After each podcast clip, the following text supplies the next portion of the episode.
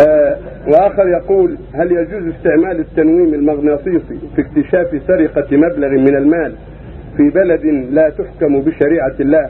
وهل هو نوع من الشعوذة أم أنه من العلم؟ هذا لا لا أدري عنه لكن الذي يظهر لي والله أعلم والأقرب عندي أنه لا يجوز. لأنه اكراه على الاقرار على الاقرار بغير حق. فليس من الشرع أن يلوم حتى يقر على غير اختياره والشريعة جاءت بالستر على المسلمين. فلا ينبغي يستعمل هذا. لكن من ظهر منه الحق بإقراره الصريح بدون إقرار أو ببينة نفذ في حكم الله.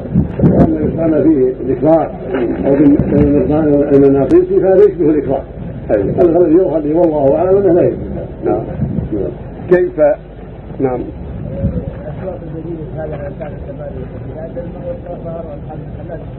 هذا كتبنا فيه الهيئة. ونسأل الله يرفع كتب لنا بعض الإخوان وكتب الهيئة.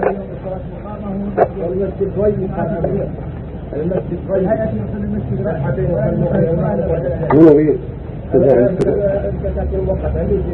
جديدة. واحد من يكتب عنها يكتب عنها واحد مش سم سم إن شاء الله.